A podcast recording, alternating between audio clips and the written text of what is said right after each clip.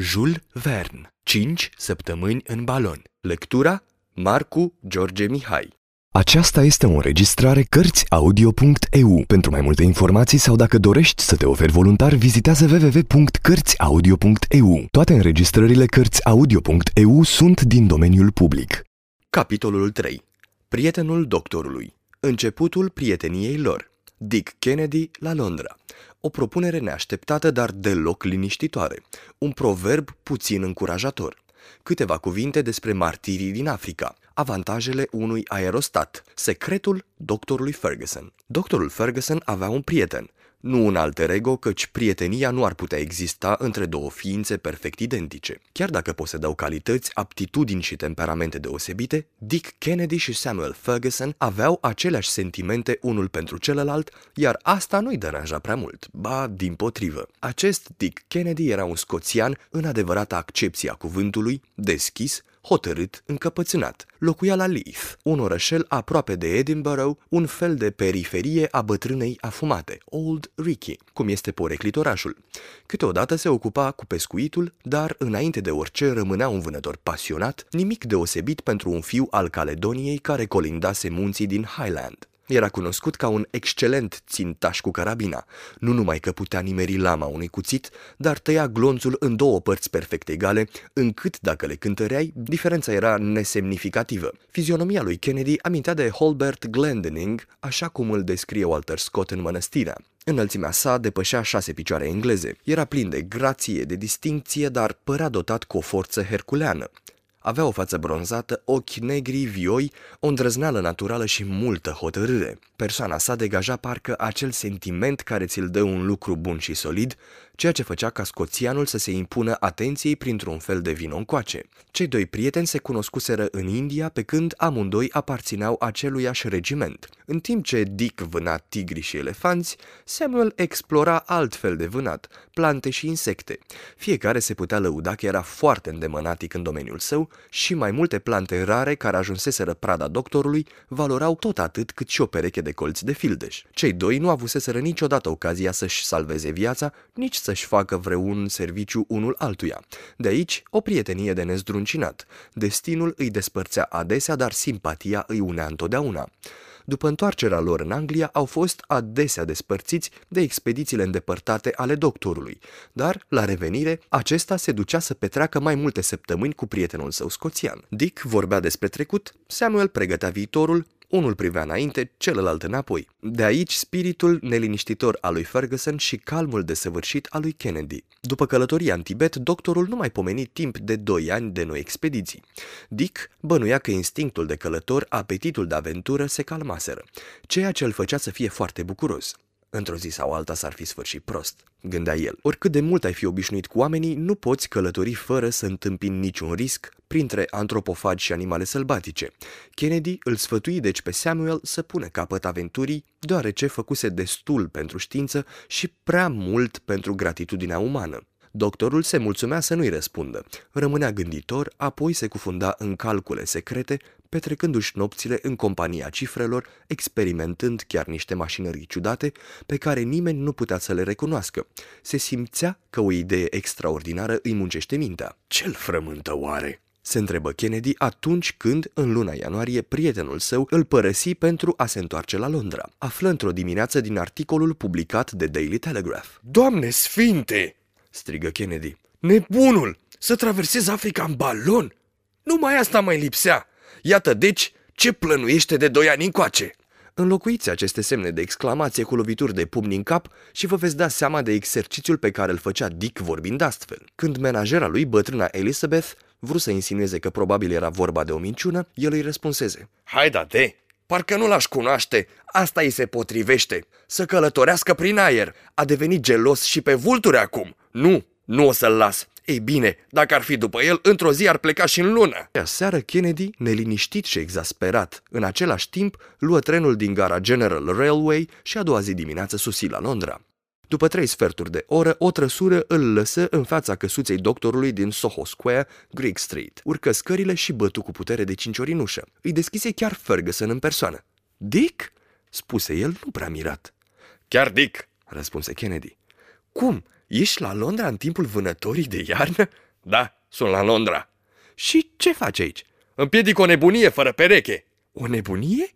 Întrebă doctorul. Este adevărat ce povestește ziarul acesta? Întrebă Kennedy, întinzându-i exemplarul din Daily Telegraph.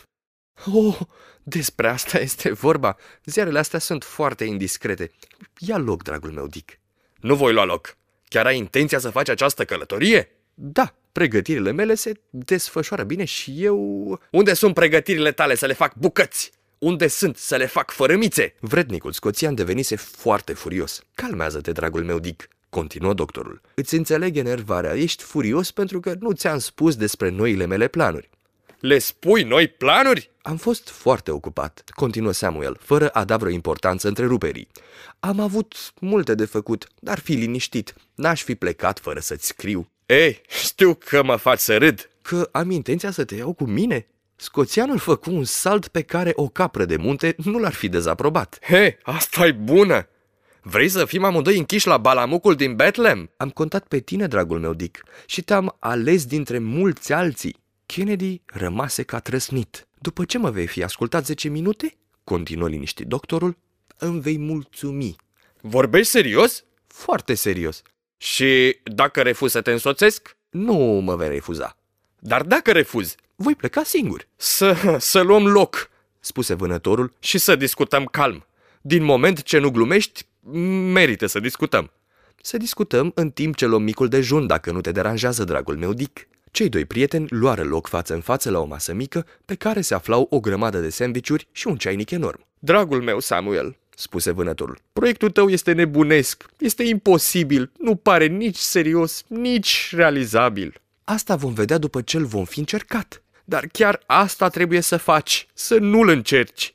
Și de ce mă rog? Pericolele, obstacolele de tot felul. Te-ai gândit la ele?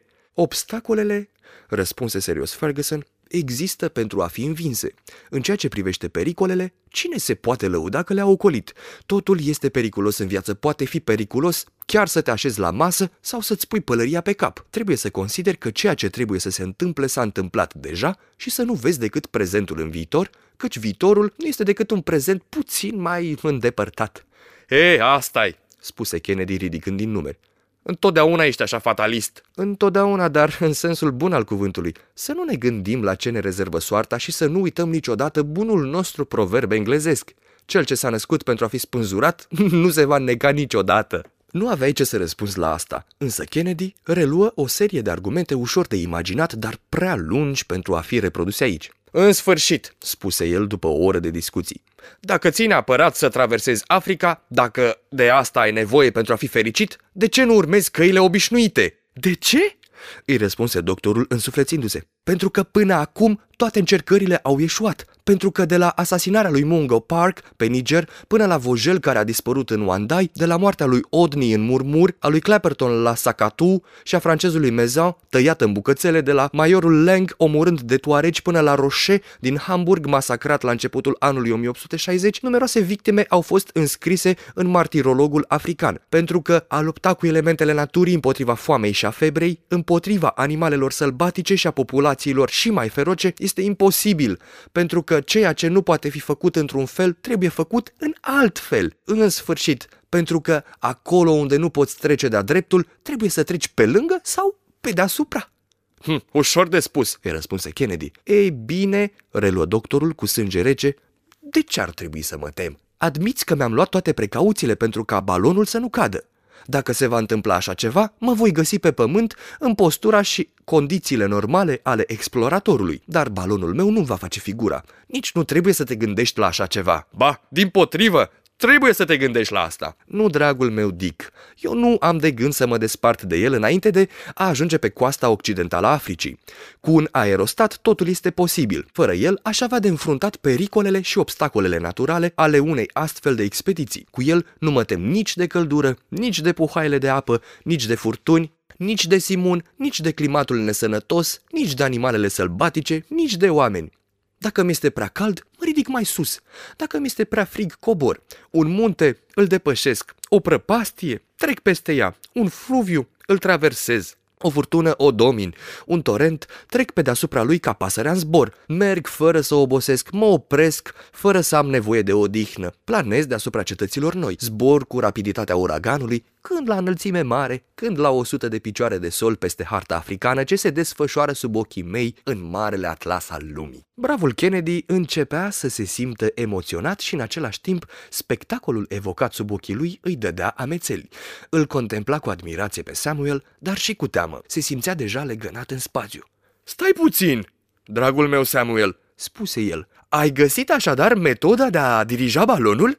Deloc, este o utopie. Dar atunci te vei duce... Unde îmi va fi soarta, dar totuși de la est la vest.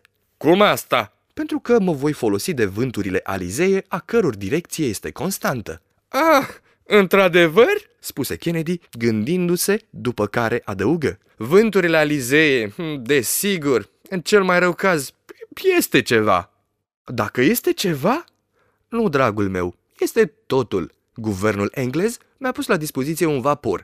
S-a convenit ca trei sau patru vase să supravegheze coasta occidentală în perioada în care se crede că voi sosi. Peste cel mult trei luni voi fi la Zanzibar, unde voi umfla balonul și de acolo ne vom înălța. Ne? întrebă Dick. Mai ai vreo obiecție? Vorbește, prietene Kennedy. O obiecție! Aș avea o mie, dar printre altele, lămurește măcar un lucru. Dacă ai de gând să vizitezi continentul, dacă ai de gând să urci și să cobori când ai chef, nu vei putea face fără să pierzi din hidrogenul din balon, căci până astăzi nu s-a descoperit niciun alt procedeu, ceea ce a împiedicat lungile plimbări prin atmosferă. Dragul meu Dick, nu-ți voi spune decât un lucru. Nu voi pierde nici un atom de hidrogen, nici o moleculă.